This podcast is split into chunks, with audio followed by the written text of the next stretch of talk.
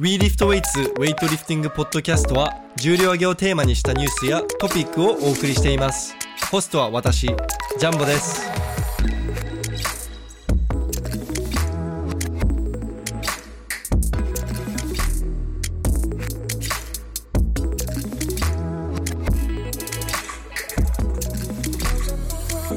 はい、皆さん、こんにちは。WeLiftWeights のジャンボです。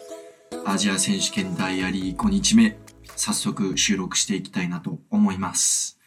あの、昨日はね、あの、4日目があまりにも短かったので、ちょっと反省してます。8分、確か8分30秒くらいだったかな。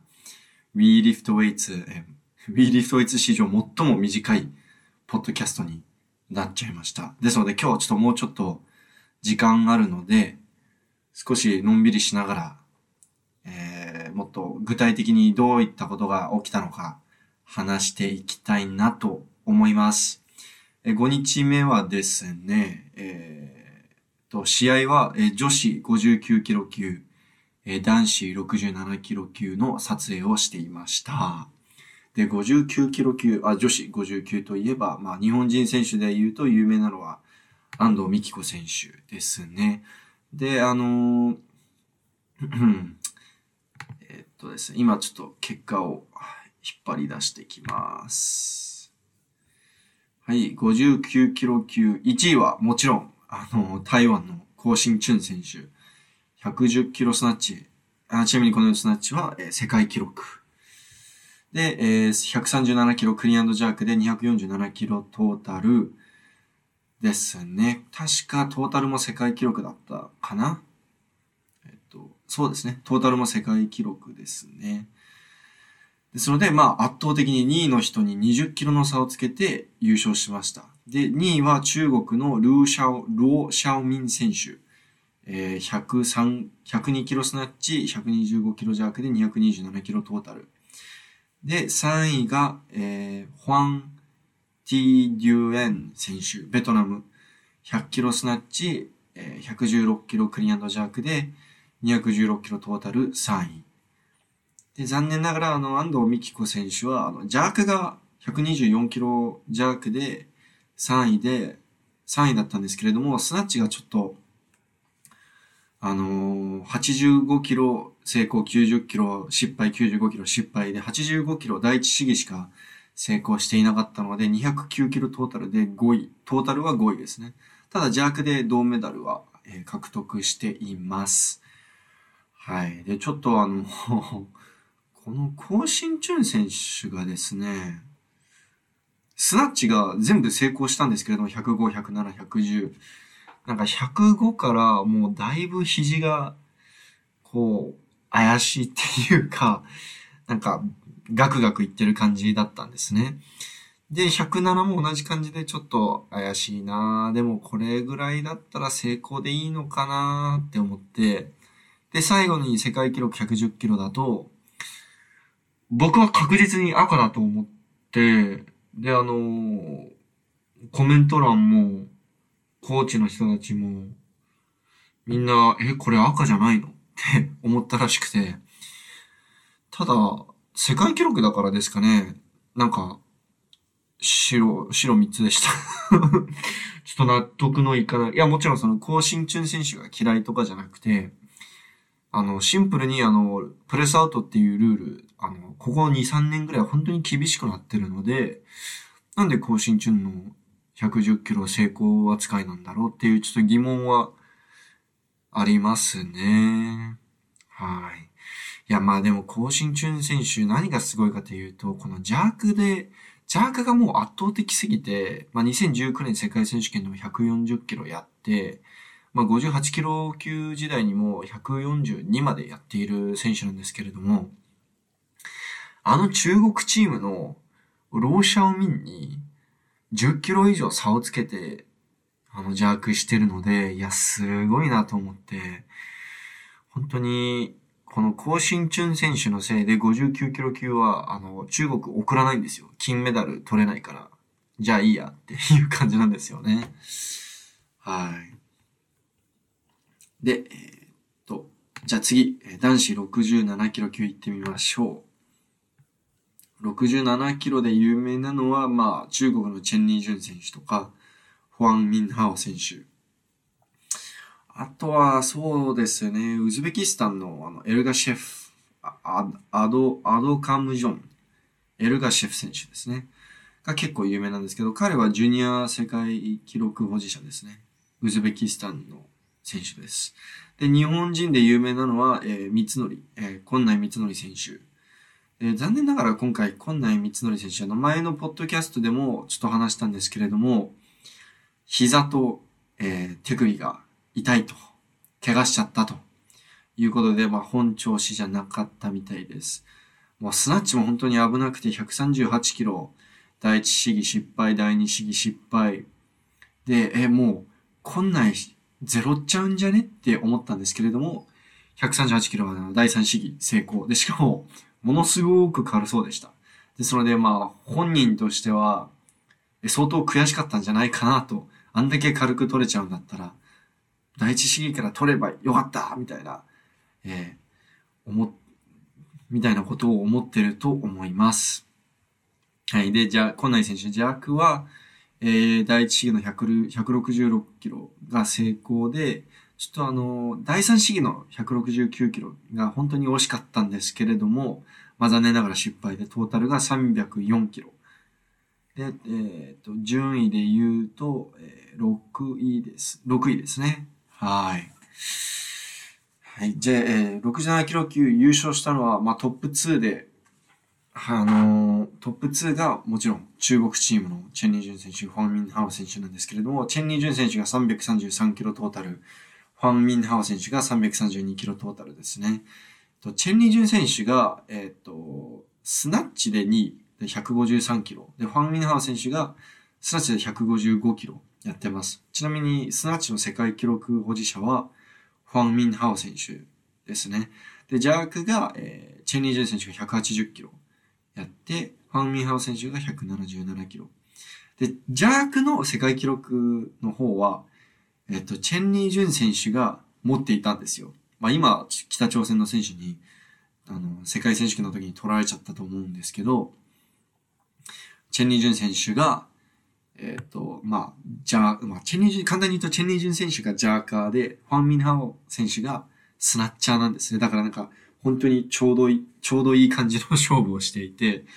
で何が驚きかというと、ファン・ミンハワ選手ってもともとスクワットジャークじゃなかったんですよ。でも、確か去年かな、去年あたりから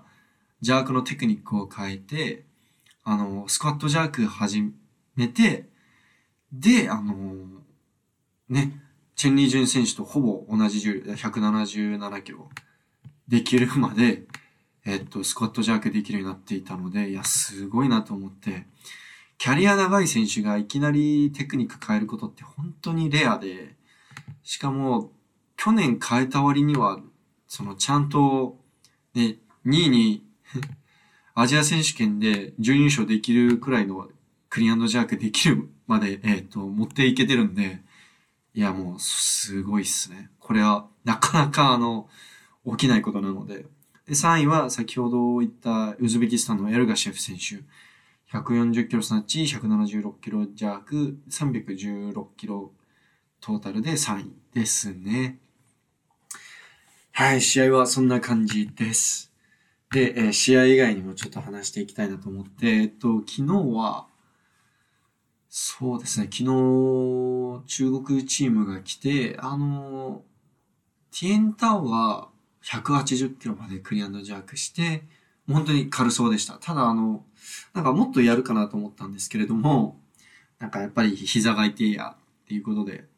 あの、180キロでストップして、あとは軽いデッドリフトをやっていました。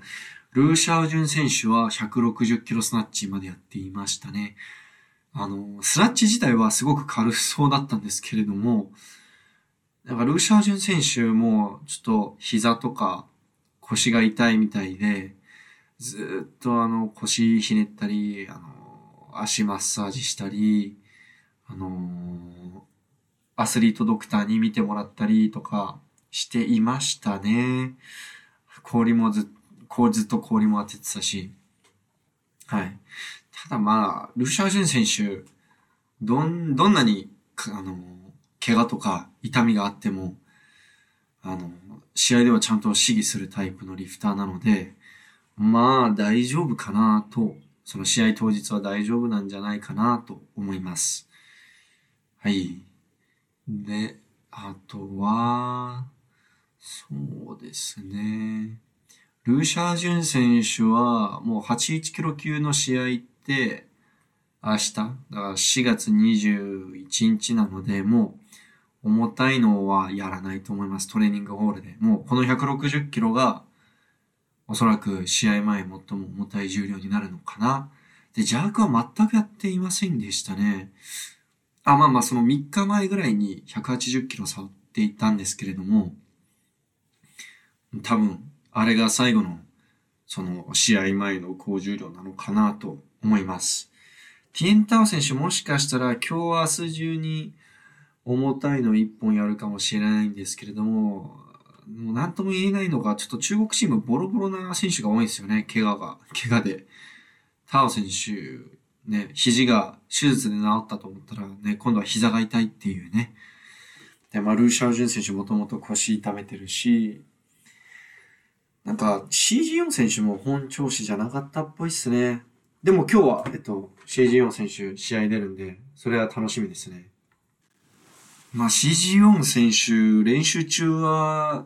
あまり調子よく良さそうではなかったんですけれども、まあ優勝は間違いないんじゃないかな。その、どんだけ調子悪くても160の190以上はやるような気がするので、うん、大体73キロ級のスタート重量って150ぐらいなんで、150、155。で、CG4 は一人、一人だけ160スタートとかするタイプ、するリフターなので、まあ、優勝候補は CG4 で間違いないかなと。で、2位がおそらくヨアン・チェン・フェイ選手。同じ中国チームの73キロ級の選手なんですけれども、面白いのが、こう、ヨアン・チェン・フェイ選手の方が、こう、スクワットとか、多分補強は CG の選手ほど強くないんですけれども、今、ヨンチェンフェイ選手の方が調子良さそうなんですよね。結構キレッキレでした。130キロスナッチも、この間 CG4 選手何回か失敗してて、その、本当に失敗してるのか、それとも、あの、自分の思い通りの動きにならなかったから、あきら、あの、キャッチしてからすぐ落としたのかよくわからないんですけれども、ヨアン・チェン・フェイ選手も軽そうに130キロやってましたし、220キロスプロントスクワットも CGO 選手がやった時より、あの、軽そうでした。はい。それでもしかしたら、あの、トータルで、トータルだと厳しいかもしれないですけれども、スクワットジャーク、あ、スクワットジャークっていうか、クリアンドジャークで CG4 選手に勝つかもしれないですね。スクワットジャークだと、195ぐらいまでやってる選手なんで、試合で。確か。ですので、本当に楽しみです。あと73キロ級といえば宮本正則選手も出るので、えー、今日ライブ配信、ちょっと夜遅いんですけれども、夜の、えー、っと、日本時間夜の12時とかかな ?10、11時とかになっちゃうんですけれども、あの IWF の Facebook のページからライブ配信見れるらしいので、ぜひそこから皆さん見てください。であと、たった今、あの、中国チームの女子チームが、今トレーニングホールで練習してるっていう情報を入手したので、